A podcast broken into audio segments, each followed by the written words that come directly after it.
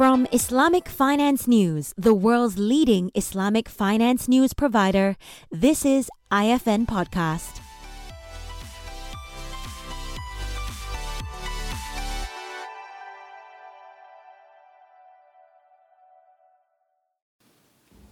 Well, good morning, everyone, and welcome to this IFN summit at the Mansion House today. And please, Lord Mayor and all delegates, accept my sincerest apologies for not being able to be with you today.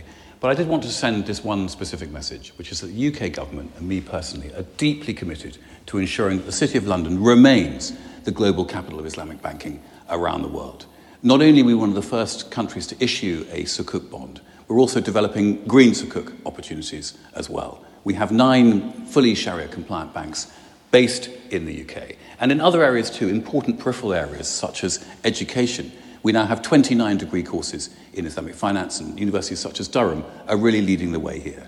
So I welcome your participation in this incredibly important event. And I would just say we're also here to listen. Please tell us how can we respond to your needs in order to ensure that we have the ecosystem, the people and the support to ensure that Islamic banking really does continue to grow in the UK. It's vital for our economy and it's an essential service to the world of finance. So thank you again. Have a fabulous day and I hope to meet you all personally in the near future.